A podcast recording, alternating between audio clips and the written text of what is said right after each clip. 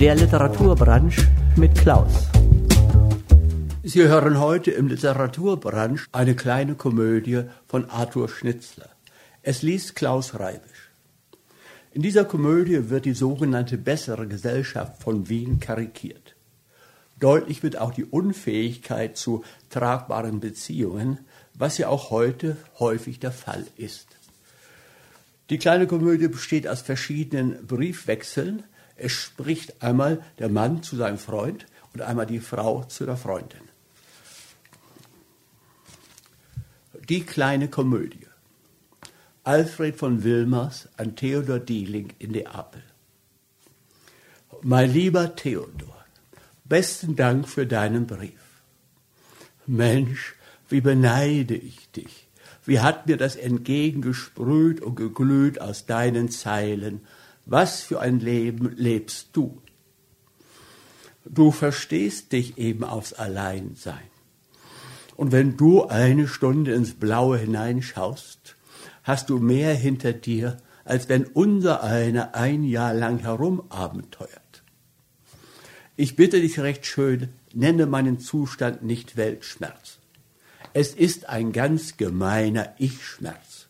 Aber nein, nicht einmal das. Langeweile ist's, nichts weiter. Ich kann es mir nicht verhehlen, dass mir die Welt und ihre Leiden vollkommen egal sind. Neulich bin ich durch den Fritz im Schreiben unterbrochen worden. Herr im Himmel war das wieder ein Abend. Und ich wollte damals lustig sein. Es sollte einen letzten Versuch bedeuten. Ich trank und ich bekam Kopfweh statt einem Rausch. Seine Geliebte kokettierte mit mir. Es machte mich zornig, statt mich zu amüsieren.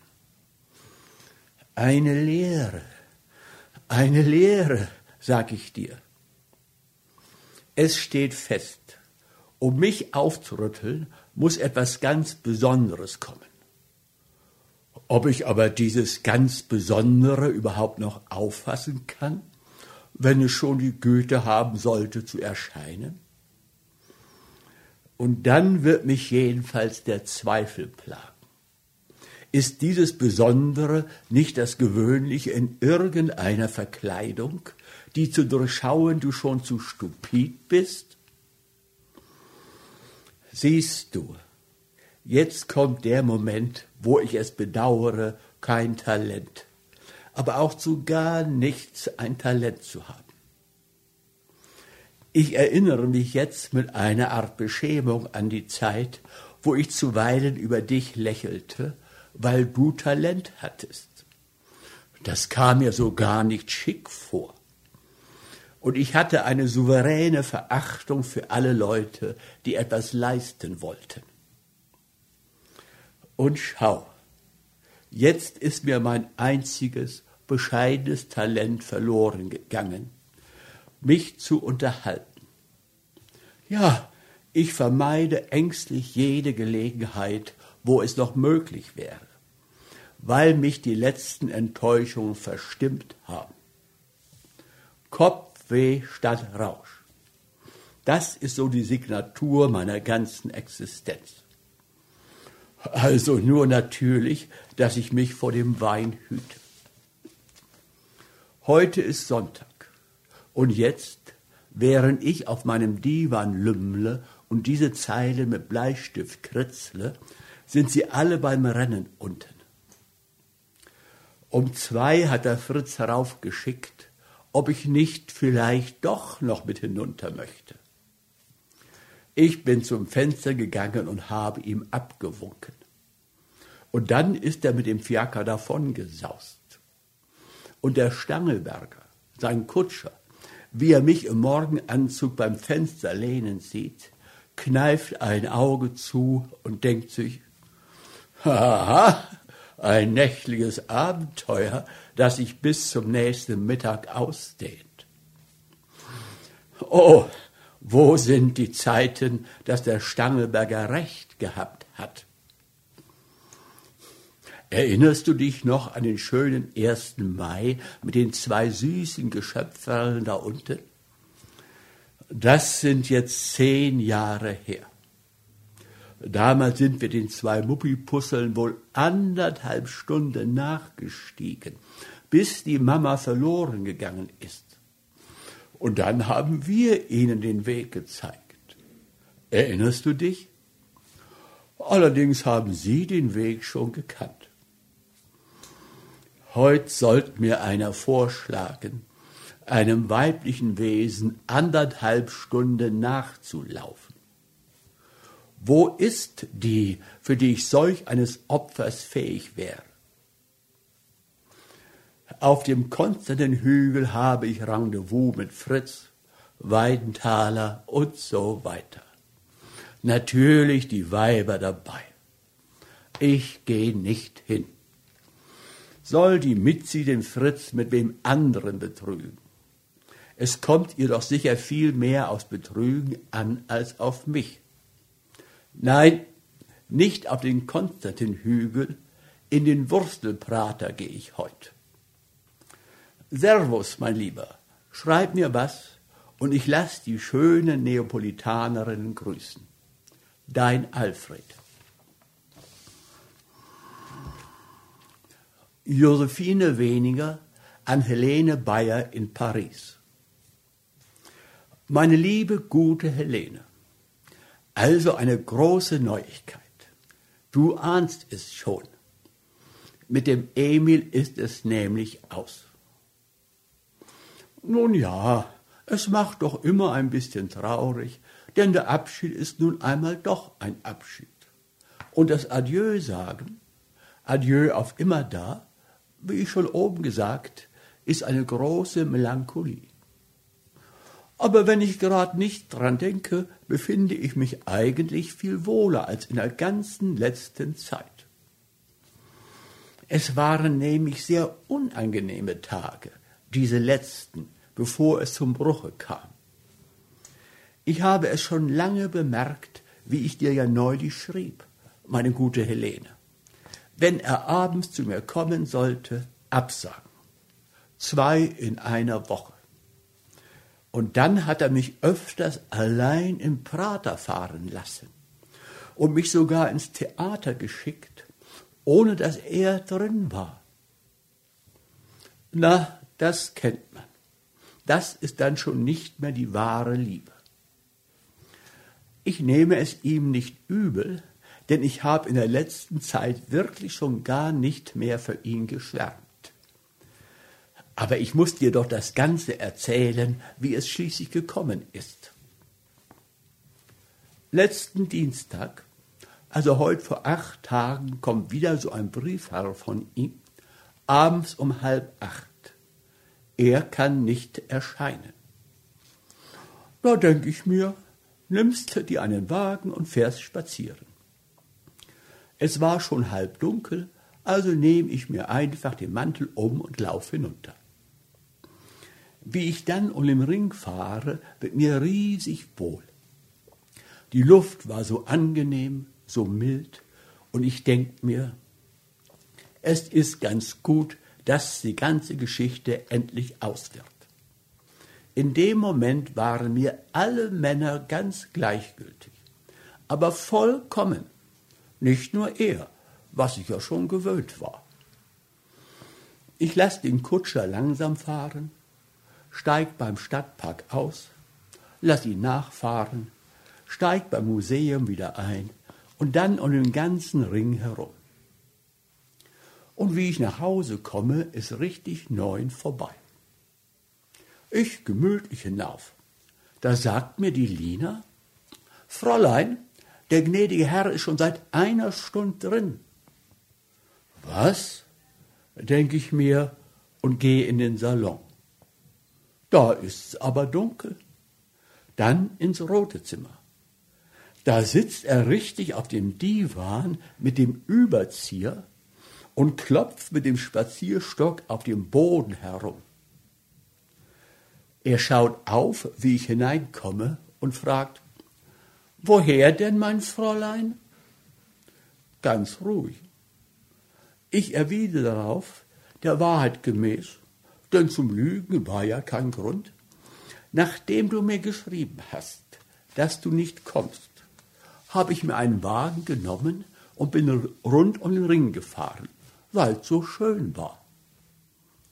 So, sagt er, steht auf und immer noch mit dem Überzieher spaziert er im Zimmer hin und her, ohne mich anzuschauen. Was hast denn? frage ich. Keine Antwort. Lieber Emil, sage ich, das vertrag ich nicht. Wenn's dir nicht recht ist, dass ich spazieren fahr, so sag's grad heraus. Liegt mir sowieso nichts daran. Im Übrigen, wenn du mir schreibst, dass du nicht kommst, so hab ich ja nicht die Verpflichtung, mich ins Zimmer einzusperren und Trübsal zu blasen. Darauf sagt er, es war eine Zeit, Pepi, wo du sehr glücklich warst, wenn ich unerwartet gekommen bin. Das ist nun freilich vorbei. Ich mach drauf einen Schnabel. Er setzt fort. Das ist der Lauf der Welt. Ich merke es schon lange. Und wenn ich nicht wüsste, dass es dich sehr wenig kränkt, würde ich dir wahrscheinlich seltener absagen. Aber ich vermute, dass du mich nicht allzu schwer entbehrst. Auf das hin stelle ich mich ruhig zu ihm und sage, Och, sag's lieber grad heraus, was du mir mitzuteilen hast.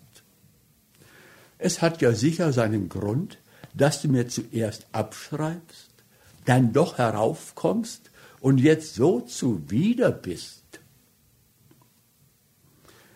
Wie ich so neben ihm stehe, nimmt er plötzlich meinen Kopf zwischen die Hände und küsst mich auf die Stirn.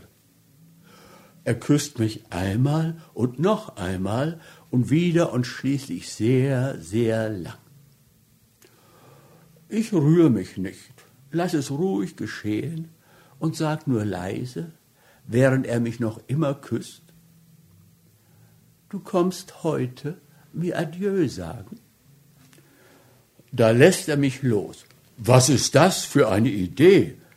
fragt er mit einem gezwungenen Lächeln. Ich nehme seine beiden Hände und sage, so sei doch froh, dass ich's dir so leicht mache. Ja, freilich, platzt er heraus, weil du selber froh darüber bist und weil du mich selber los sein möchtest. Ich war in einer Tour die ruhige. Du hast ja ganz recht, sage ich, aber ich glaube nicht, dass ich die Schuld trage, und wahrscheinlich hast du sie auch nicht sondern es hat ja schließlich so kommen müssen. Und das liegt in den Verhältnissen. Ich kann dir nur sagen, dass ich dich immer sehr lieb gehabt habe und dir wünsche, dass du ein Wesen findest, das dich so lieb hat, wie ich dich gehabt habe und das dich glücklich macht.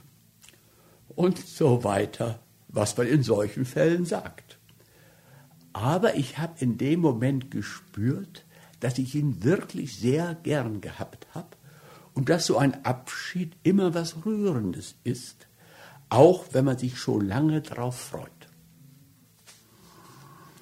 Und dann haben wir uns auf den Divan gesetzt und er zieht endlich den Überzieher aus und wir kommen so recht ins Plaudern.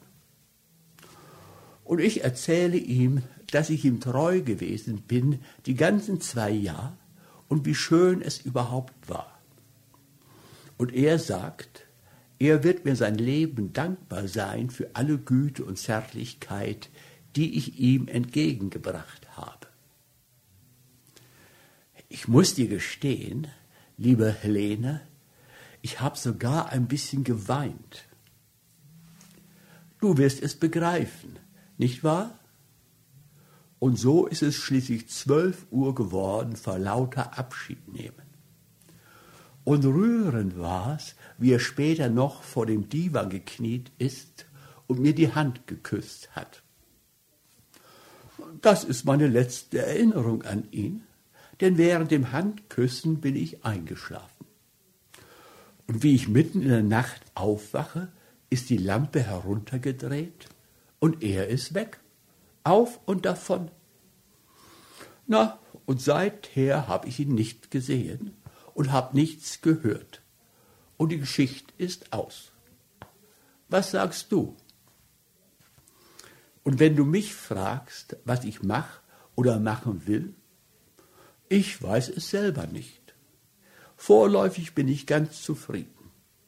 Ich ruhe mich aus, habe einen famosen Schlaf, rauche an meine 20 Zigaretten im Tag und denke mir, wenn's nur immer so bliebe. Es ist eben alles nur Gewohnheit. Zwar sind es erst acht Tage, aber wenn es nach mir geht, lebe ich den ganzen Sommer so. Jetzt bin ich neugierig, ob du mir einen so langen Brief schreiben wirst. Wie verbringt ihr denn eigentlich eure Zeit? Fleißig im Theater? Bist du schön brav und kokettierst nicht viel mit den Herren Parisern? Seid ihr schon mit euren Sommerplänen im Reinen? Und sei so gut und mach nur keine Vorsichtigkeiten, Unvorsichtigkeiten. Ich hab so eine Ahnung. Du bist auf einem guten Wege. Das heißt, du könntest eine Frau gemahlen werden. Also spar dir eventuell schöne Pariser auf später auf. Oder auch gar nicht. Eingebildet brauchst du aber nicht zu werden, wenn er dich heiratet. Also nochmals Gruß und Kuss, deine alte Josephine. Alfred von Wilmers an Theodor Dieling in Neapel. Lieber Freund und Dichter, ich hab's mir ja gedacht. Nicht ohne Grund bleibt man noch im Sommer in Neapel. Du drückst dich zwar so diskret aus, dass ich keine Ahnung habe, ob es sich um eine Prinzessin oder um eine Orangenverkäuferin handelt und ob der durch Olivenzweige glänzende Mond oder das Licht einer blauen Kristallampel Zeuge deiner Seligkeiten ist. Aber das ist ja auch nebensächlich. Und diese Liebschaften in der Fremde haben einen so besonderen Reiz. Das Ende kommt so ungezwungen. Eines Morgens reist man ab, nachdem man am Abend vorher keinen Abschied genommen. Nachreisen tun sie einem ja doch nicht. Erstens ist es zu kostspielig und zweitens ist es der Verräter nicht wert und drittens gibt es ja noch andere Männer in der Nähe. Was mich anbelangt, mein verehrter Dichter, kann ich dir kaum was Neues mitteilen. Es sei denn, dass ich noch einsamer geworden bin seit dem Derby-Tage, an welchen ich dir das letzte Mal schrieb. Du, damals bin ich richtig in den Wurstelprater gegangen. Aber es war ekelhaft. Bevor Dampfbäder und Parfums ins niedere Volk gedrungen sind, werde ich mich kaum mit demselben befreunden können. Das ist wahrscheinlich eine Gemeinheit von mir. Aber ich kann mir nicht helfen. Ich möchte ja so gern, dass es allen Menschen gut ging. Aber ich frage nur, wenn die Glücklichen auch in einem Fort unglücklich darüber wären, dass es Unglückliche gibt, wo wären dann überhaupt die glücklichen Leute? Glücklich, das ist so gesagt. Ich gehöre zu der Sorte, die man dafür hält. In Wirklichkeit geht's manchen, welche sich für vier Kreuzer rum und damit Lebenslust kaufen können, viel besser. Nämlich nach dem Wurstelprater bin ich doch noch auf den Konstantinhügel. Ach ja, ich dachte anfangs, der Kontrast müsse wirken. Ich machte mir das selbst möglichst deutlich. Siehst du, Jetzt warst du unter lauter Menschen mit zerfransten Hosen, fettigen Hüten, rauen Stimmen, die Kurze rauchen, die, die sich die ganze Woche gerackert haben und den muffigen Geruch ihrer Vorstadtwohnung in den Haaren tragen. Unter Weibern, die sich in der Küche geplagt haben, mit Kindern und mit allem Häuslichen. Unter Dirnen, die sich heute Abend in den Praterauen werden liebkosen lassen. Und jetzt kommst du zu den Herren in eleganten Sommerkostümen, die leise sprechen, heute früh ihr Bad genommen haben, ägyptische Zigaretten oder Pfosten A250 rauchen und Cognac trinken, ohne um eine Nuance röter im Gesicht zu werden. Zu den Damen mit gepflegten, rosigen Nägeln, welche schwarze Seidenstrümpfe tragen, die nach Violette de Parme duften und alle Gemeinheit nur in der Seele haben. Wie hübsch, wie taktvoll das ist. Da ich mich um ihre Seele nicht kümmere, sind sie einfach entzückend. Also, wie gesagt, ich freue mich schon und komme hinauf. Und da, in einem der Zelte, sitzen sie richtig alle beisammen.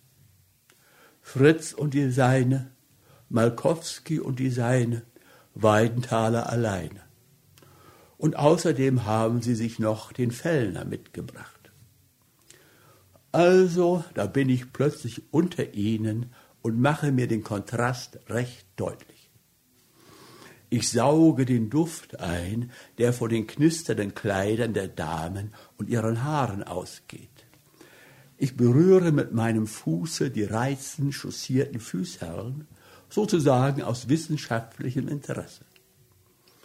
Ich trinke mit der Kleinen vom Fritz Bruderschaft, während er mir immerfort zuredet.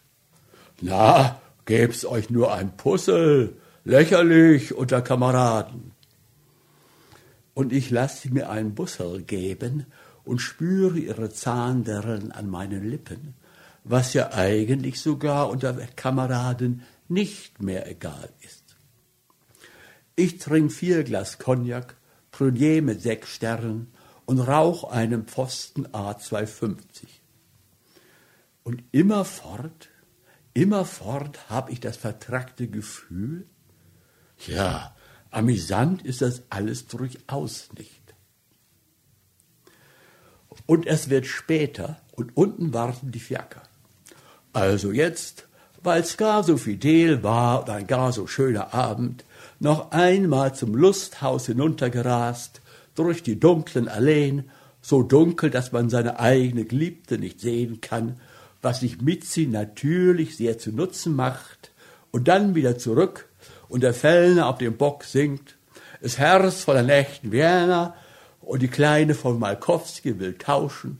Das heißt nämlich, der Weidenthaler soll in den anderen Wagen und ich zu ihnen und die Fritzische will mich nicht hergeben. Kurz, es war ungeheuer fidel und jetzt zum Prater hinaus. Wohin? Noch zum Sacher, heißt es. Ins Sapperé. Ein bisschen Klavier spielen und tanzen. Gut, also zum Sacher. Der Fellner springt vom Bock, spielt den Lakai, öffnet die Wagenschläge, die Weiber hüpfen heraus. Wir finden den kleinen Salon frei, den mit dem Klavier. Es wird Champagner und Cognac gebracht. Der Weidenthaler setzt sich zum Klavier, spielt einen Walzer. Fritz wünscht dringend, ich möchte mit Mitzi tanzen, Bruderschaft tanzen. Es wird also gewalzt. Malkowskis edle Dame empfindet Übelkeiten, liegt auf dem Kanapee. Weidenthaler bewundert, Weidenthaler knöpfelt die Taille auf und allgemein wird ihr rosa Mieder bewundert. Plötzlich sagt sie, mir ist schon wieder gut, Kinder. Fritz lümmelt in eine Ecke, schlägt nur noch zeitweise die Augen Weidenthaler haut blödsinnig auf die Tasten los. Ein besorgter Kellner erscheint an der Türe. Es wird still. In malerischen Gruppen sitzt man um den Tisch herum. Malkowski, riesig elegant, entfernt sich und begleicht vor der Tür die Rechnung, und das schöne Fest hat ein Ende. Und nun treten wir alle hinaus. Die zwei Paare winken uns gnädig aus den Fiakern Lebewohl zu. Und Weidenthaler, Fellner und ich stehen da. Wir wollen noch ins Scheidel. Da stehen aber schon die Sessel auf den Tischen, die Kellner kehren aus und die Lichter sind zum Teil abgedreht. Bleibt also nur noch ein Nachtcafé. Weidenthaler und Fellner können nicht anders. Ich drücke ihnen freundlich die Hand und verlasse sie. Hierauf folgt ein langer, einsamer Spaziergang um den ganzen Ring.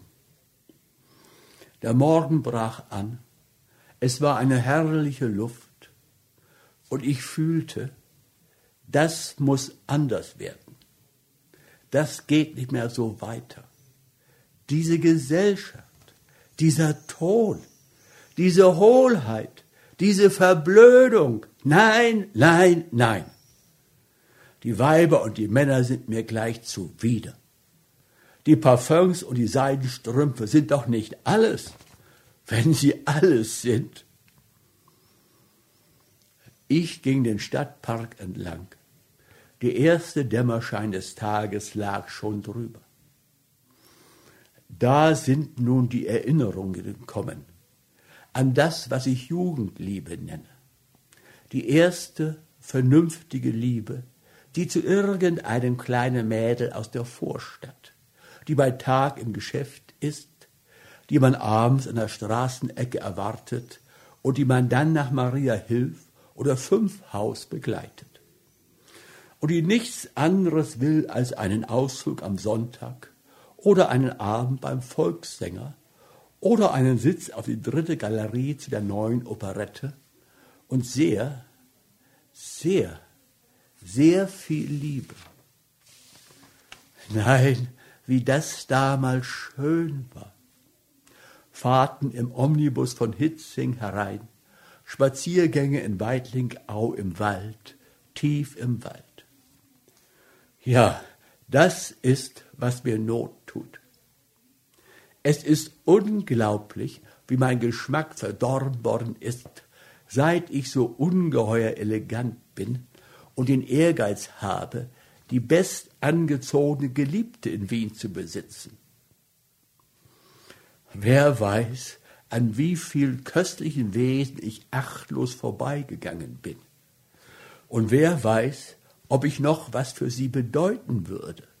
Für sie, die viel, sehr viel Liebe brauchen und die mit dem feinen Instinkt natürlicher Weiblichkeit meinen Augen und meiner Stirn die Müdigkeit und Überreiztheit ansehen könnten. So ein frischer junger Mensch sollte man wieder einmal sein. Heiter, verliebt, mit der Sehnsucht nach Holunderduft, Frühling und Zärtlichkeit.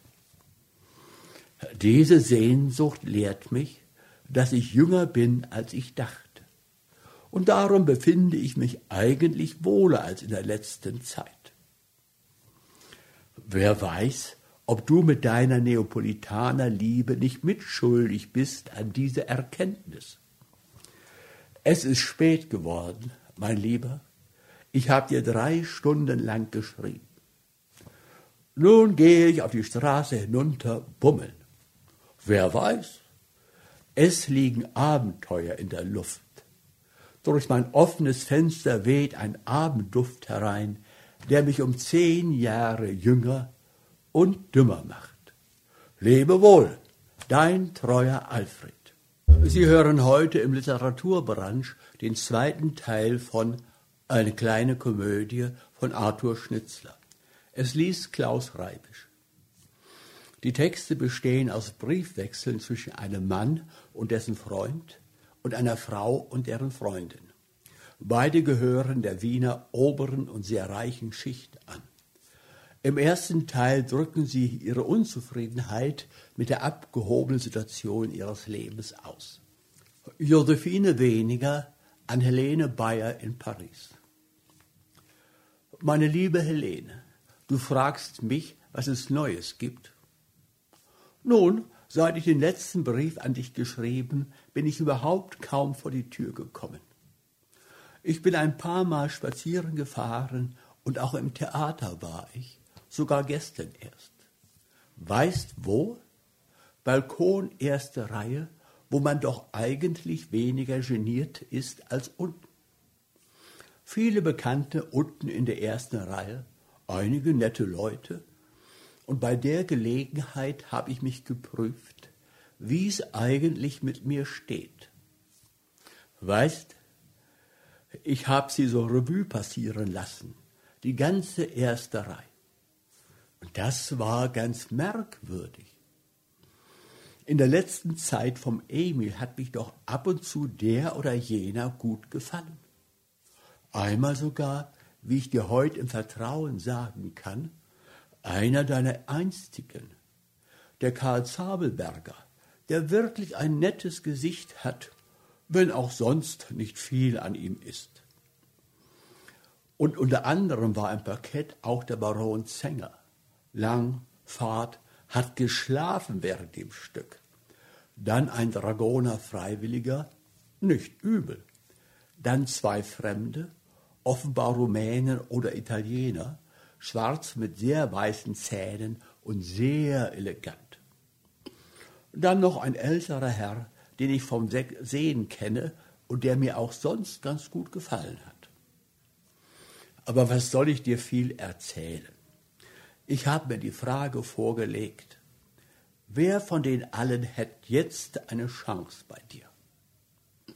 Und die Antwort zu meiner eigenen Verwunderung war keiner. Und mit dem Logenpublikum ist es mir auch nicht besser ergangen. Also, wie es aus war, gehe ich hinunter, wie alle. Und es war ein schöner, warmer Abend. Und da habe ich mich wieder so deutlich erinnern müssen, wie ich auf dem Bühnentor hinten herausgekrochen bin vor so, na, vor etlichen Jahren und wie der Anton mich abgeholt hat. Es ist überhaupt unglaublich, was einem alles einfällt an diesen Abenden, wenn man so in die frische Luft kommt, heraus aus dem Theatergeruch. So gut kann ich mir so ein Abenteuer aus der damaligen Zeit denken, wo ich sogar vor Glück hab weinen können. Ich bin bei Gott nicht zu alt dazu. An mir kann's nicht liegen. Es muss halt was Neues kommen. Das ist klar. So ein Jugenderlebnis. Dann werd ich schon wieder jung und nehm's mit allen Flitschern von 16 oder 17 auf. Ein interessanter Mensch müsste es sein. Einen hat der Emil für ein paar Monate mitgebracht, das heißt einen sogenannten interessanten Künstler. Aber der war fad. Hat genauso ausgeschaut wie die anderen, nur dass er ein weniger geredet und immer gesagt hat, er hat Kopfweh. So einen Künstler meine ich auch nicht, sondern ich denke mir einen wirklichen ohne Kopfweh. Ungeheuer lebendig, meinetwegen mit sehr langen Haaren und ohne Geld. Kurzum, ein Künstler wie in den früheren Romanen. Ja, so einer hätte gestern Abend Chancen gehabt. Aber fragt die Künstler, wo sie gestern Abend waren. Und wer weiß, ob sich einer an mich herangetraut hätte, einer von denen, wie ich sie meine, wenn er mich gesehen hätte mit meinem ganzen Putz und die blauen Steine in die Ohren. Und wie ich mich so anschaue, im Spiegel, jetzt wo ich im Negligé bin, so muss ich mir selbst zugestehen, dass ich gar nicht so ohne bin, auch ohne Schmink und Puder. Wär ein hübscher Versuch, einmal so auf Eroberung auszugehen. Wie? Es ist mir auch im Ernst weniger ums Bravsein. In Wirklichkeit sehne ich mich nach irgendeiner großartigen Abwechslung weißt, dass ich schon daran gedacht habe, nach Paris zu kommen? Aber allein, wie schaue das aus? Und den nächstbesten? Nein, nein. Und wahrhaftig, auf die Leute, die nach Paris reisen können, Grad auf die habe ich jetzt gar keine Schneid. Hast du den Roman gelesen, den dir die Lina eingepackt hat? Schreib dies und noch vieles anderes deiner treuen Pepi.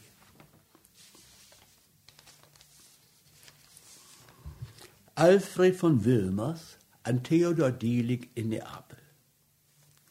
Guten Morgen, mein Lieber. Heute gibt's was zu erzählen. Ich bin wieder jung. Ich hab mein Sach auf nichts gestellt. Juchhe! Nun, ich nehme es dir nicht übel, dass du mich nicht verstehst. Es war am Sonntag. Das ist wenigstens ein Anfang. Also Sonntag, zwei, drei Uhr Nachmittag, sehr warm und über der Stadt lag die Sonne. Und die Leute aus den Vorstädten zogen über die Linie hinaus, hatten alle eine riesige Lust ins Grüne, ins Freie und waren fidel. Und ich hatte eine tolle Idee. Ich hatte Lust, mich zu verkleiden.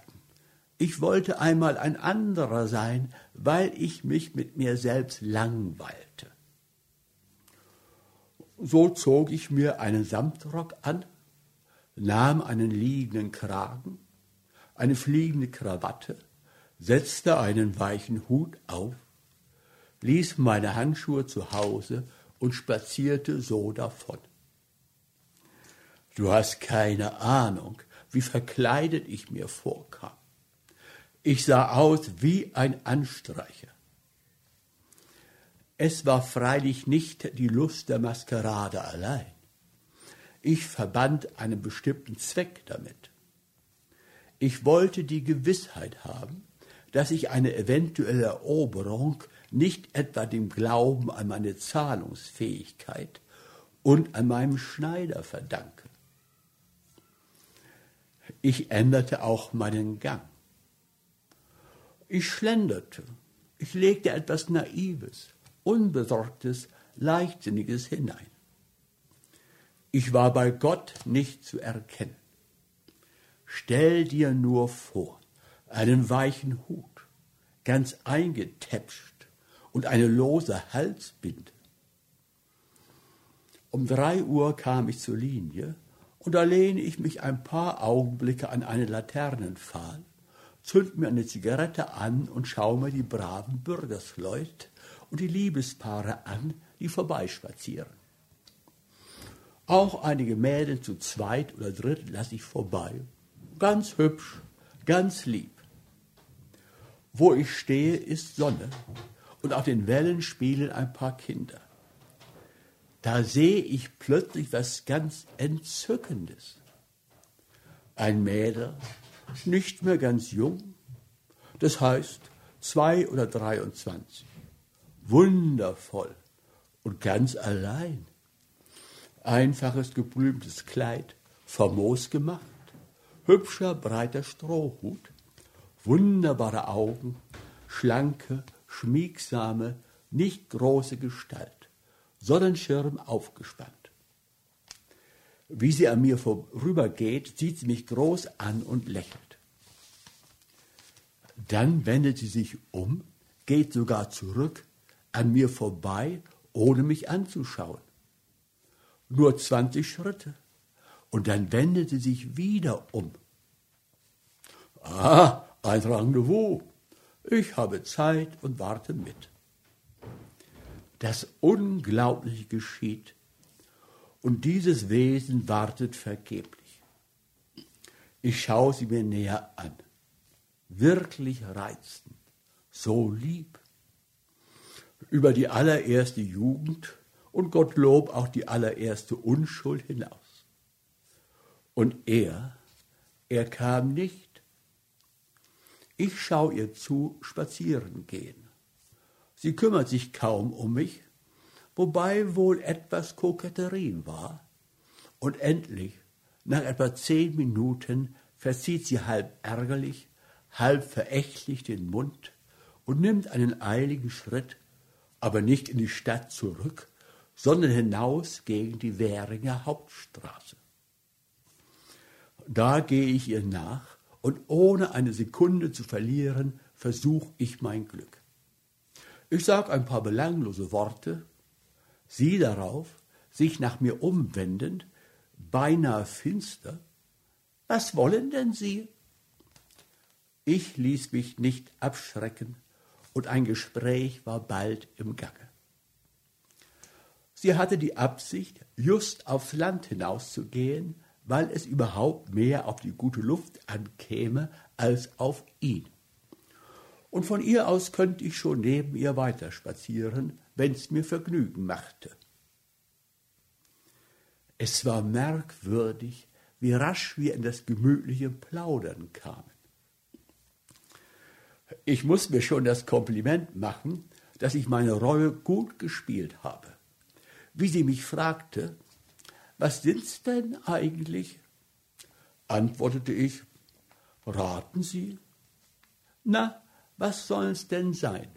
meint sie. Ein Künstler. Und was für einer? Frage ich, ich war wahrhaftig neugierig. Dichter, sagt sie plötzlich ganz bestimmt. Ich schaue sie mit einem Blick an, der hieß, du bist nicht nur ein sehr hübsches, sondern auch ein sehr gescheites Mädel. Na, hab ich's erraten? sagt sie lächelnd, und dann fragt sie weiter, ob ich schon lang dichte, ob ich sehr schön dichte und ob's mir Freud macht und so fort. Ah, Jetzt fängt ein vergnügtes Lügen an. Es ist unglaublich, was ich hier alles erzählt habe. Es muss aber nicht nur interessant, sondern auch glaubwürdig gewesen sein. Denn sie lauschte geradezu andächtig. Nun ja, die Kämpfe meiner Jugend, bis ich mich mühselig durchgerungen und das Mütterlein fern in einem Städtchen und dann die Frauen und die großen Schmerzen und die begrabene Liebe. Es war wirklich rührend und es tut mir nur leid, dass ich mir nicht genau gemerkt, was ich alles erlebt habe. Und mit einem Mal waren wir im Grünen, wirklich draußen in der schönen Natur, und wir spazierten durch den Wald, und es wurde einsam und stiller. Wir setzten uns auf eine Bank. Nun fing auch sie an, von sich selber zu erzählen. Die alte Geschichte, aber sie stand ihr gut zu Gesicht. Sie ist Kunststickerin, hat keine Eltern mehr. Bis vor kurzem hat sie mit ihrer Tante gewohnt, aber das war nicht für die Dauer. Sie deutete an, dass irgendeine Liebesgeschichte gewiss nicht ihre erste mitgespielt habe. Die aber scheint auch zu Ende zu gehen. Haben Sie ihn sehr lieb? Fragte ich. Sie schaute zu Boden. Oh ja, sagte sie. Freilich, es ist auch viel Gewohnheit dabei, setzte sie hinzu. Und dann plötzlich, nun, Sie haben ja gewiss auch einen Schatz. Ich wollte den Schatz nicht ganz ableugnen. Das hätte mir entschieden geschadet. Aber auch bei mir war die Sache in langsamem Hinsterben begriffen. Mehr wollte ich nicht sagen, sie fragte auch nicht viel. Und so plauderten wir im grünen Wald, und es war so schwül, so schwül. Endlich nach dem langen Plaudern kam das Schweigen. Sie saß ganz nah an mich gerückt, und es war wirklich ganz wunderbar, was dieser süße Mädchenleib für einen wohligen Duft ausströmt. Ich zog sie an mich. Schläfrig? fragte ich. Sie nickte und legte den Kopf an meine Brust und schloss wahrhaftig die Augen. Nun musste ich doch diese herzigen, geschlossenen Augen küssen. Sie ließ es gestehen, geschehen. Dann küsste ich ihre Wangen, ihren Mund. Sie sagte, aber, und küsste mich wieder. Es kamen Leute vorbei und wir standen auf. Nun war es vollkommen entschieden, dass uns ein geheimnisvolles, waltendes Schicksal zusammengeführt, welches, wie das Schicksal schon ist, durchaus unser Glück wollte. Für alle Fälle sagten wir uns du. Es ist nicht zu schildern, wie gut aufgelegt wir waren und wie die Zeit verging. Es begann schon zu dämmern. Also was nun? Zusammen Nachtmahlen natürlich. Aber vor zehn wollte sie jedenfalls zu Hause sein. Also jetzt ging's in ein Gasthaus. Eins dieser kleinen bürgerlichen Wirtshäuser, welche ich sonst zu fliehen pflege. Aber wie hübsch war das alles heut. Wir spazierten in den Garten hinein, wo unter den großen Bäumen die Tische mit den Gartenlampen darauf und in gemessener Entfernung große Laternen standen. An einzelnen Tischen saßen ganze Familien, fürchterlich müd und durstig. An anderen zärtliche Paare, die einander bei der Hand hielten. Da und dort kleine Spießergesellschaft.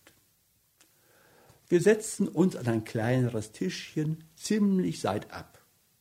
Ich bestellte ein frugales Nachtmahl. Wir beide hatten famosen Appetit und waren enorm glücklich. Es war nun ganz dunkel und wir saßen in tiefem Schatten. Eine Art von Zärtlichkeit überkam mich, eine Art von Mitleid, könnte ich sogar sagen, das ja eigentlich immer in der Zärtlichkeit steckt. Sie erzählte mir von ihrem Heim. Stell dir vor, ein kleines Zimmer im dritten Stock, Aussicht über die Höfe, ein sehr einfaches Zimmer natürlich. Nur eines darf nie fehlen, Blumen. Früher hat er ihr immer die Blumen geschickt. In der letzten Zeit ist er damit nachlässiger geworden. Da hat sie sich selbst manchmal Feigerl oder Flieder gekauft und hat sie in eine kleine Vase gestellt, die bei ihr auf dem Fensterbrett steht. Endlich gingen wir. Sie hing sich in meinen Arm. Vor dem Gartentor standen ein Spänner. Wir stiegen ein. Sie wollte sich durchaus nur bis an die Währinger Linie fahren lassen, in deren Nähe sie wohnt, will durchaus nicht mit dem Wagen in die kleine Gasse vorfahren, wegen der Nachbarn und wegen des Hausmeisters. Na, und wohl auch wegen des Emil, meinte ich. Sie lag mehr im Wagen, als sie saß, hielt den Strohhut auf dem Schoß und ihr Kopf mit den duftenden Haaren lag auf meiner Schulter. Mit dem Emil ist's aus, sagte sie. Es ist eigentlich schon wochenlang aus. Er will ja nichts mehr von mir wissen. Und es ist auch ganz gescheit. Und wenn du mich überhaupt wieder sehen willst, so red von Emil nichts mehr. Ich frag dich auch nicht. Und nun schwieg sie, und so fuhren wir weiter, und ich streichelte ihre Wangen. In einer Viertelstunde waren wir bei der Linie, da stiegen wir aus. Ich wollte sie bis zum Haustor begleiten. Was fällt dir ein? rief sie. Jedes Kind kennt mich ja da. Und sie gibt mir einen Kuss und lässt mich stehen und lauft davon. Sehr wohlgelaunt spaziere ich nach Hause. Zuerst aber setze ich mich in ein Kaffeehaus draußen, um meinen Schwarzen zu trinken. Denn in meinem Aufzug konnte ich ja unmöglich ins Kremser oder Imperial. Also, da saß ich und hatte das behagliche Gefühl, wie man es vor einer neuen Liebe hat, und freute mich auf die Küsse von morgen und auf alles andere, was morgen oder, wenn schlimm ist, übermorgen kommen wird. Dieses Morgen ist heute, und da ist nun hohe Zeit geworden, meine Maske umzutun, geliebter Freund und Dichter, beschließe ich diesen langen Brief und freue mich, bald wieder von dir zu hören. Alfred, jugendlicher Liebhaber. Josephine Weniger an Helene Bayer in Paris. Meine liebe Helene, ich habe die Roh heruntergelassen, sitzt im Negligé da, um dir ganz in Ruhe eine große Neuigkeit schreiben zu können. Hast du meinen Brief bekommen? Na, dann weißt du auch, was mir so die letzte Zeit durch den Kopf gefahren ist. Nein, habe ich mir gedacht, schön soll er sein, der Nächste, aber nur um Gottes willen nicht nobel. Und ich möchte wieder einmal so ein liebes, kleines Abenteuer haben, wie früher einmal. Also denkt dir, da komme ich so nach und nach auf die Idee, ich ziehe die alte Pepe wieder einmal an und nehme mir aus meinem Kasten ein Cartoonkleid, was ich vor ein paar Jahren einmal in einer Stubenmädelroll getragen habe. Setz mir einen einfachen Strohhut auf, kurz richt mich so à la Mädel aus der Vorstadt her.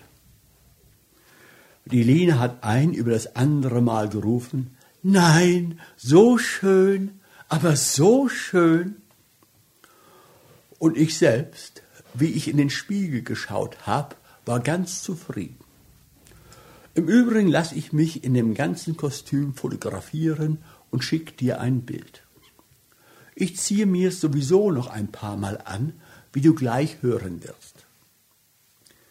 Gestern Sonntag habe ich das erste Mal angehabt. Und mein fester Vorsatz war, heute zwick ich mir einen auf aber einen fürs Gemüt. Ich gehe durch die Währinger Straße und unter meinem Sonnenschirm schaue ich mir die Leute an. Na, ich muss dir sagen, im Anfang habe ich fast die Lust an der ganzen Geschichte verloren. Endlich komme ich zur Linie. Schon sehr schlecht aufgelegt eigentlich. Da steht ein junger Mann bei einer Laterne angelehnt der schaut mich an, so mit einem gewissen, naiven, bewundernden Blick. Mein erster Eindruck war, der wartet auf wen. Mein zweiter, der ist ein hübscher Kerl. Künstler, das war ganz klar. Brauner samtner Rock, fliegende Krawatte, absolut nicht elegant, aber einen hübschen, wohlgepflegten Teint. Kleinen Schnurrbart, sehr nette Haltung. Das wär's, was ich brauche. Tja, denke ich mir, einen Versuch ist er wert. Ich tue also auch, als wenn ich auf wen warten möchte, spazier auf und ab. Endlich gehe ich weiter. Er mir nach und spricht mich an. Ich muss dir sagen, es war mir sehr angenehm. Ich war nur ein ganz kleines bisschen grob. Dann habe ich ihn neben mir gehen lassen und die Geschichte hat sich gemacht.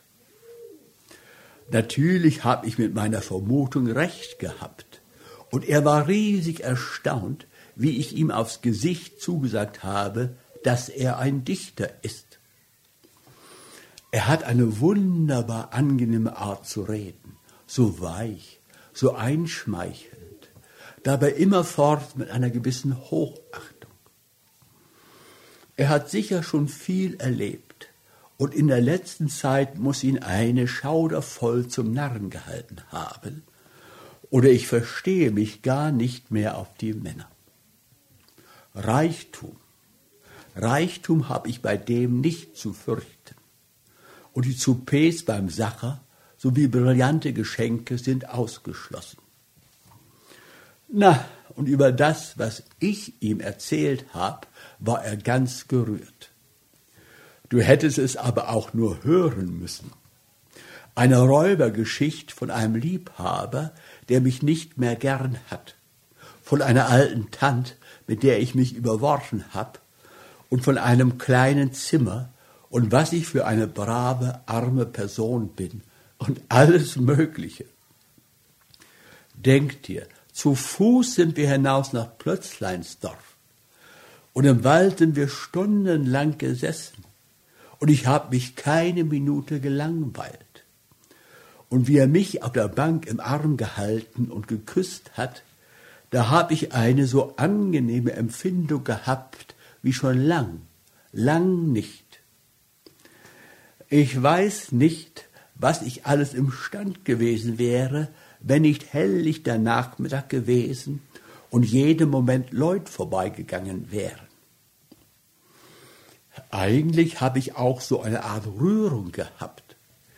Es ist mir eingefallen, was so ein armer Schriftsteller alles durchzumachen hat, der noch dazu sein halbes Einkommen für seine Mutter aufbracht, braucht und natürlich von den Konkurrenten verfolgt und angefeindet wird. Am Abend waren wir in einem kleinen Gasthausgarten und da war er von einer Zärtlichkeit und die Augen. Sein Blick allein hat mich um Jahre jünger gemacht. Und dabei diese Bescheidenheit. Ich war ganz froh, dass er so bescheiden und still geblieben ist den ganzen Abend. Es war eigentlich schön. Ich glaube, er hätte seine Braut nicht anders behandeln können wie mich. Wunderschön ist auch gewesen, wie wir im Komfortable nach Haus gefahren sind. Ob du mir's glaubst oder nicht, es wäre mir schrecklich gewesen, wenn er jetzt zudringlich geworden wäre. Aber kein Wort davon, nur um ein Rendezvous hat er mich gebeten für den nächsten Tag. Das war alles. Bei der Linie bin ich aus dem Wagen gesprungen, nämlich für ihn wohne ich da in irgendeiner Seitengasse im vierten Stock. Mindestens eine Viertelstunde habe ich zu Fuß rennen müssen, bis ich einen Fiaker gefunden habe. In meiner Wohnung war mir ganz merkwürdig zumut. Wie umgewechselt. Und dann das besondere Glück, dass er nicht nur ein armer Teufel ist, sondern auch ein Dichter, ein Künstler. Siehst du, das wird einmal eine Komödienspielerei sein, von der ich was hab. Ich muss aufhören zu schreiben, denn in einer Stunde tret ich wieder auf. Es küsst dich, deine treue Josephine. Sie hören heute im Literaturbranche den dritten Teil von Eine kleine Komödie von Arthur Schnitzler. Es liest Klaus Reibisch. Die Texte sind Briefwechsel zwischen einem Mann und dessen Freund sowie einer Frau und deren Freundin. Sie drücken im ersten Teil ihre Unzufriedenheit mit der abgehobenen und hohlen Situation ihrer vornehmen Existenzen im Wien des ausgehenden 19. Jahrhunderts aus. Sie beschließen sich als einfache Bürger zu verkleiden und suchen als solche einen Partner. Es klappt, sie verlieben sich und sind seit langer Zeit wieder einmal glücklich. Alfred von Wilmers an Theodor Dieling in Neapel. Mein lieber Theodor, wie lange habe ich dir nicht geschrieben? Einen Tag oder acht? Oder einen Monat? Oder eine halbe Jugend lang? Heute ist wieder Sonntag. Ja, ja, es ist nicht länger als acht Tage, dass es begann. Nun ja, mein lieber Theodor, ich lebe ein zärtliches Idyll, in dessen Verlauf ein Tag ist wie der andere, das kein Ende zu haben scheint, von dem man sich kaum einen Anfang vorstellen kann. Ja, ich lebe es, denn ich fühle nicht mehr, dass ich es spiele. Wenn ich des Abends den breiten, weichen Hut und den Samtrock nehme, so ist mir, als könnte es gar nicht mehr anders sein. Und wenn ich mit dem süßen Geschöpf ins Freie hinausspaziere, dann weiß ich kaum mehr, dass es lauter Lügen sind, die ich ihr von mir erzähle. Denn die Hauptsache ist ja doch wahr, dass ich nämlich seit unsäglich langer Zeit nicht so wohl befunden habe wie jetzt. Ja, es ist wieder einmal die Jugendliebe, die erste Liebe, wenn du willst, die man ab und zu wieder erlebt, wenn man ein Sonntagskind ist oder wenn das Schicksal einen für einen guten Einfall belohnen will. Weißt du, dass ich zuweilen glaube, ich bin die letzten Jahre verkleidet durch die Welt gegangen und habe jetzt die Maske abgelegt. Ich begreife selbst nicht, was mir für Worte über die Lippen kommen, wenn ich mit ihr bin, und was für Stimmungen mich einhüllen. Wenn wir getrennt sind und sie zu ihrer Arbeit zurückkehrt, so wie ich angeblich zu der meinigen, da habe ich ein kindisches Bedürfnis, vor ihrem Fenster auf und ab zu gehen, um nur in ihrer Nähe zu sein. Das ist, was die Sache so sonderbar und neu für mich macht. Dieses Ineinandergleiten von Stimmungen keuscher Jugendliebe und reifen Schwelgens. Und denke nur, vollkommen um meiner selbst willen werd ich geliebt. Die Veilchen, die ich ihr bringe, küsst sie tausendmal. Und unsere Abende in den kleinen Wirtsgärten der Vorstadt. Und wie ich ihr dann, wenn wir so zusammensitzen vor dem Glas gespritzten, von meiner früheren Existenz erzähle. Du bist gewiss nicht böse, wenn ich dir gestehe, dass ich teilweise deine Biografie und ganz speziell deine Lehr-, Studien- und Liebesjahre in München mit jenen Veränderungen, welche mein schwaches Gedächtnis notwendig macht, benütze und mir auch gestatte, deine Fußwanderung durch Thüringen und die Schweiz und insbesondere dein Genfer Abenteuer mit der englischen Malerin für meinen Gebrauch zu bearbeiten. Ach, wie sie da an meinen Lippen hängt, wie man ihr die Rührung ansieht. Und dann lasse ich mir wieder von ihr erzählen. Da kommen mir wirklich manchmal die Tränen. An wie viel Traurigkeit und Süßigkeit wir doch vorübergehen, um Lustiges und Schales dagegen einzutauschen. Denn meine Verliebtheit macht mich durchaus nicht blind. Und ich bin überzeugt, dass es noch hundert solcher Geschöpfe wie meine kleine Josephine gibt. Manchmal denk ich mir, wie ihr geschähe, wenn ich plötzlich in meiner wahren Gestalt vor sie hinträte. Ob da nicht der ganze Zauber vorbei wäre? Ob sie nicht eben meine Maske liebt? Sie würde es schmerzlich empfinden, wenn sie entdeckte, wie fern wir uns eigentlich im Leben stehen. Denn sie hat manche Erlebnisse meiner Vergangenheit lieb gewonnen. Nach dem, was sie vor mir erlebt, frag ich sie wenig. Mir genügt die Empfindung, dass ich eine Art Erlösung für sie bedeute. Nein, ich wollte nicht das Mädchen, das ich verführe und das mir nachweint. Nein, eines ihrer reifen Erlebnisse will ich bedeuten. Ich werde eines Tages aus ihrer Existenz verschwinden, wie ich gekommen bin. Wie ich fühle, dass das Ende kommt, reise ich ab und schreibe ihr dann von da oder dort, aber ohne ihr zu sagen, dass ich eigentlich eine Komödie gespielt. Ich werde ein schöner Traum für sie gewesen sein. Aber genug, genug, du hörst bald wieder von mir, vielleicht nicht von Wien aus. Denn wir haben die Absicht, uns auf ein paar Tage aufs Land zurückzuziehen, ganz in die Einsamkeit, unter Bäumen süß zu träumen, wie der Dichter der Gräfin Melanie sagt. Lebe wohl für heute und schreibe mir doch auch bald wieder. Dein Alfred. Josephine weniger an Helene Bayer in Paris. Nein, was habe ich über deinen Brief lachen müssen. Ja, wenn du eine solche Angst um mich hast, da traue ich mich ja kaum mehr, dir was zu schreiben. Aber ich riskier's. Ich bin verliebt. Ja, ja, sogar riesig. Er ist ein so süßer Kerl. Hast du schon einmal ein Verhältnis mit einem Dichter gehabt? So mit einem echten Dichter, der Gedichte macht und einen anschwärmt? Ah, das ist doch eine eigene Rasse. Von der Liebe will ich ja gar nicht reden, aber die Hochachtung. wenn wir mitsammen am Abend spazieren gehen. Da ist rein als wie eine Braut mit ihrem Bräutigam.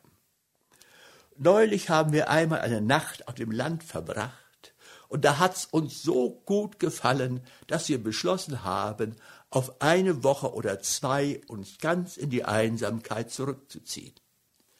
Hoffentlich wird was daraus. Ich habe nur eine Angst, dass er sich das Geld dazu irgendwo ausleihen muss. Denn wie der Mensch kein Geld hat, das ist geradezu komisch. Ich merk's ihm an, wie wohl es ihm tut, wenn ich ihn von großen Ausgaben zurückhalte. Na, ich kann ihm natürlich nichts antragen. Das wäre gefehlt. Ich, die arme Kunststickerin. Oh, du wärst erstaunt, wenn du meine Lebensbiografie kennenlernen könntest. Na, ich war doch schon früher verliebt und hab oft gelogen, aber so viel gelogen und so verliebt doch noch nie.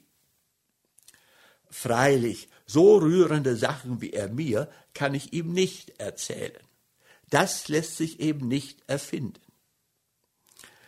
Ich bin wirklich so froh, dass ich ihn ein bisschen glücklich machen kann, nachdem ihn die Menschen und besonders die Weiber so schändlich mitgespielt haben. Und er ist mir dankbar und sagt mir, wie er merkt, dass ich eine ganz andere bin. Na, Helenschall, hab keine Angst. Der ist auch viel zu gewissenhaft, als dass er mein Los an sein Ungewisses ketten möchte. Denn er redet oft von seinem ungewissen Los und wird ganz traurig. Und ewig habe ich ja doch noch nie geliebt. Und deine Angst, liebe Helene, hat keinen Sinn. Schön wär's freilich. Aber sein ganzes Leben kann man doch nicht im Omnibus vom Land hereinfahren. Also leb wohl für heute und grüßt mir den Lixel. Aber sag ihm nichts von der Geschichte. Es ist wegen später. Deine Josephine. Alfred von Wilmers an Theodor Dieling in Neapel. Mein lieber Theodor, schau dir den Poststempel nur genau an. Du weißt doch nicht, woher der Brief kommt. Hier ist keine Post. Den Brief holt der Bote ab.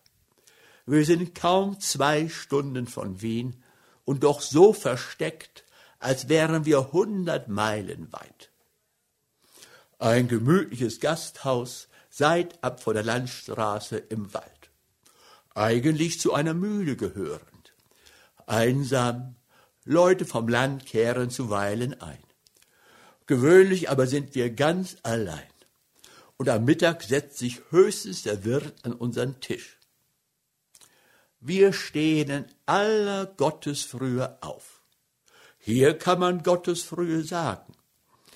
Und da kommt vom Wald, der gleich hinter dem Hause anfängt, der ganze herrliche Morgenduft herein. Den halben oder ganzen Vormittag sind wir dann im Wald oben liegen zusammen auf einem grauen Plaid, schauen in die Luft und atmen den süßen Frieden ein. Ja, wir haben uns sehr lieb. Denn, wie du zugeben wirst, man muss sich sehr lieb haben, um es in einer solchen Einsamkeit auszuhalten. Aber es ist wirklich schön, und ich kann mich auch über die Verpflegung nicht beklagen. Am Nachmittag sind wir gewöhnlich lang auf unserem Zimmer und da schläft sie. So ein Moment ist jetzt zum Beispiel. Und ich habe mich ans Fensterbrett gesetzt und lasse den Duft vom Wald her auf mich niederwehen, was eigentlich auch die einzige Unterhaltung ist, die man hier haben kann. Aber das Schöne ist, man empfindet gar nicht das Bedürfnis nach was anderem. Was mich ein bisschen geniert hat, war der Umstand, dass mein Zimmer gemalt und nicht tapeziert ist. Das ist unangenehm, wenn man so mit der Hand über die Mauer fährt. Aber ländlich ist es, und außerdem sind wir ja so wenig im Zimmer. Wir haben ja den Wald. Wenn man sich lieb hat, erträgt man eben alles. Mit einem Wort, es ist eine sehr glückliche Zeit, die wir hier verleben, und mein süßes Lieb ist zärtlich und schön. Wenn ich sie jetzt so ansehe, wie sie da liegt, lächelnd im Schlummer, es tut wirklich weh, wenn man denkt, dass es da ein Ende, einen Abschied gibt. Sie bewegt sich. Ich muss diesen Brief schließen. Sie schlägt die Augen auf. Leb wohl, dein Alfred. Josephine Weniger an Helene Bayer in Paris. Meine gute Helene, nur in Eile, denn ich habe keine Sekunde allein. Wir sind auf dem Land ganz verlassen. Wir haben uns noch immer ungeheuer gern und deshalb sind wir ja aufs Land herausgezogen, wo wir ganz ungestört sind und unserer Liebe leben können.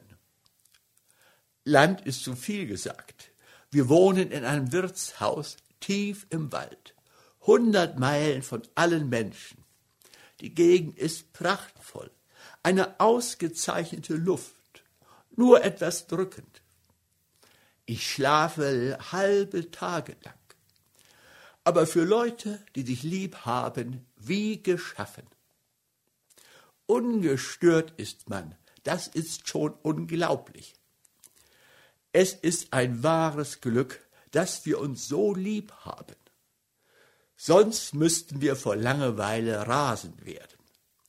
Aber er ist ein süßer Kerl, wirklich. Und ich fühle, es tut ihm so gut, nach allen seinen Schicksalen sich da erholen zu können in der Waldeinsamkeit.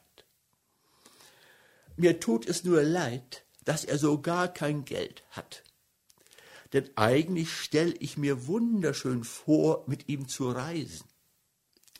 Das wäre so eine Überraschung, wenn ich plötzlich mit meinem Dichter bei euch in Dieppe auftauchen möchte. Aber es geht halt nicht. Nein, es ist sehr gut so. Geliebt werden und lieben, das ist das wahre Glück. Da gefällt's einem überall. Da hält man's auch in der Wüste aus. Davon bin ich fest überzeugt. Nur regnen dürft's nicht. Das muss ich schon sagen. Denn da muss es hier trostlos sein. Schreib mir nur wieder nach Wien, denn lang bleiben wir nicht hier. Wir sind so arme Teufel. Leb wohl, viele Küsse, deine Pepi. Alfred von Wilmers an Theodor Dieling in Neapel. Mein lieber Theodor, wieder in Wien, seit zwei Tagen nämlich. Wir waren eine ganze Woche draußen, und wenn ich jetzt so daran zurückdenke, so muss ich wirklich sagen, es war sehr hübsch. Nur am letzten Tag war es etwas ungemütlich. Stell dir vor, einen Guss von morgens bis abends. Daher war es wohl auch der letzte Tag. Oh, sonst? Aber denk dir nur, so stundenlang in dem miserablen Zimmer beim Fenster stehen, sich nicht hinausrühren können, weil man in Kot versinkt. Abscheulich. Da fassten wir den Entschluss, heimzufahren. Ich sag dir, wie wir unsere Habseligkeiten einpackten, ach, ich glaube, so lustig waren wir eigentlich die ganzen acht Tage nicht. Es scheint überhaupt allzu große Zärtlichkeit schließt die Fidelität aus hat ja entschieden etwas für sich, die Schwermut in der Liebe. Und ich hatte ja recht, mich wieder einmal nach diesem Genre zu sehnen. Eines wurde mir da draußen allerdings klar, dass ich die Geschichte mit den liegenden Kragen und dem Omnibus und den Versuchen zu dichten auf die Dauer unmöglich halten würde. Auch das dritte Klassfahren ist nicht meine Schwäche. Also jetzt hör einmal. Wie wir am Abend nach Wien hineinfahren, riskiere ich's und nehme jetzt erster Klasse. Ja, das Gesicht von dem Mädel hättest du sehen sollen. Wie nun der Zug hält und ich sie vorbeiführe, an allen Wagen ruhig zu einem erster Klasse, der natürlich leer war. Ja, was machst du denn? ruft sie. Ich ungefähr in dem Ton, als wenn ich ihr ein Fest geben wollte. Komm nur, komm nur. Und nun sitzen wir mit einem Mal in den behaglichen, samtenen Fauteuils mit den weißen Spitzenüberzügen und sie schaut sich nur so um. In dem Moment war sie das echte Vorstadtmädel, das in den Salon kommt. Ja, was fällt dir denn ein? ruft sie. Aber statt zu schmollen, wie ich's eigentlich für den ersten Moment erwartet, fällt sie mir an den Hals, küsst mich ab und springt wie ein kleines Kind in dem Coupé hin und her, so dass sie schließlich, wie sich der Zug stark bewegt, in meine Arme sinkt. Es war eine der schönsten Stunden, die wir je miteinander verbracht das war gestern. Und heute soll Folgendes geschehen. In einer Stunde trete ich vor sie hin. Und zwar diesmal in meiner wahren Gestalt. Ich riskier's, denn sie liebt mich. Wir haben unser Rendezvous wie gewöhnlich draußen, nahe der Linie. Heute aber komme ich nicht mit fliegender Krawatte, zu Fuß und mit einem schwärmerischen Blick. Nein, mit dem Fiaker komm ich, angefahren und einem namenlos eleganten Sommeranzug und werde Fräulein Pepi mit einem freundlichen Neigen des Kopfes einladen, an meiner Seite Platz zu nehmen und ihr gestehen, dass ich ein schändliches Spiel mit ihr gespielt und dass ich ein wohlhabender Mann bin, der leider gar nicht dichten kann. Es wird ein harter Schlag für sie sein. Aber ihr Benehmen im Coupé erster Klasse lässt mich hoffen, dass es mir gelingen wird, sie zu trösten. Alles liegt bereit. Ah, ich bin eigentlich glücklich, dass ich heute Abend wieder wie ein vernünftiger Mensch auf die Straße gehen kann. Jetzt aber legt sie die Arbeit weg und macht sich zum Spaziergang bereit. Armes Kind. Mir tut es eigentlich wohl, dass ich nun hoffentlich in die Möglichkeit versetzt sein werde, ihre Lage ein wenig zu verbessern. Und ich bin eine ganze Zeit, nämlich vierzehn Tage lang um meiner selbst willen geliebt worden. Was kann mir jetzt noch Schlimmes geschehen? Es wird spät, lieber Theodor, morgen schreibe ich dir wieder. Dein Alfred. Josephine Weniger an Helene Bayer in Paris. Meine gute Helene, vor allem bitte ich dich recht schön um eines.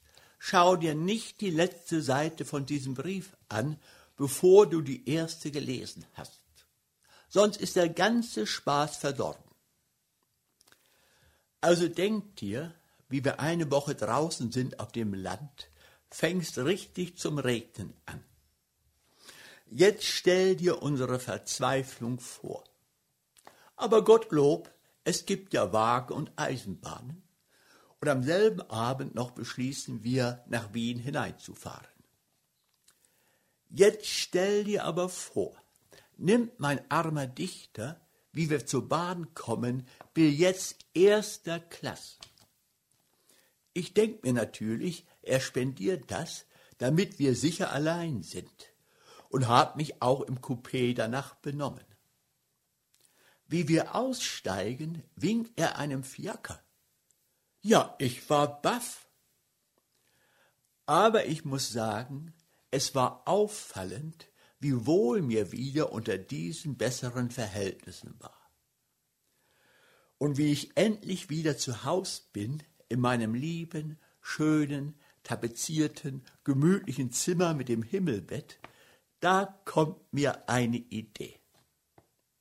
So geht es nicht weiter, habe ich mir gedacht. Die Komödie muss aus werden. Ja, aber warum denn auch das Wahre von der Komödie? Und das Wahre, das war halt, dass ich in meinen Dichter eigentlich noch immer sehr verliebt war. Was ich besonders bemerkt habe, wie ich plötzlich nach acht Tagen so Mutterseelen allein in meinem Zimmer gewesen bin.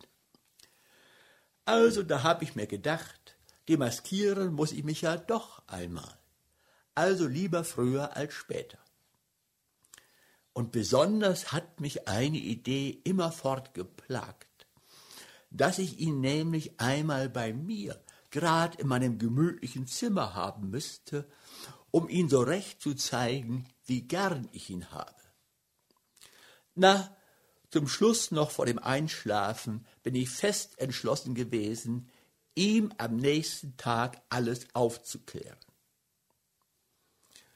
Also, was tut deine Pepi am nächsten Tag? Vielmehr abends. Sie zieht sich nicht mehr das Stubenmädelkleid an, sondern eine elegante Straßentoilette, setzt sich in einen Fiaker und fährt zur Linie, dorthin, wo ich vorher mit ihm das Rendezvous gehabt habe. Es war halb acht, schon fast dunkel, und ich lass den Wagen halten bleib aber drin sitzen. Weißt du, das Herz hat mir geklopft. Das muss ich sagen, denn es hätte ja auch schief gehen können. Ich hab mir vorgestellt, er kommt mit der Samtblusen dort um die Ecke, und wie er mich erkennt, zieht er ein finsteres Gesicht und verachtet mich, oder macht mir wenigstens einen Skandal. Also, ich sitz da und warte. Er kommt nicht. Es ist schon fast ganz dunkel. Ich verstehe das nicht. Ich denk mir, er hat mich vielleicht schon gesehen und ist gleich auf und davon. Denn dass er mich warten lässt, ist nie vorgekommen. Da merk ich, dass so vielleicht zwanzig Schritt weit von mir auch ein Wagen hält.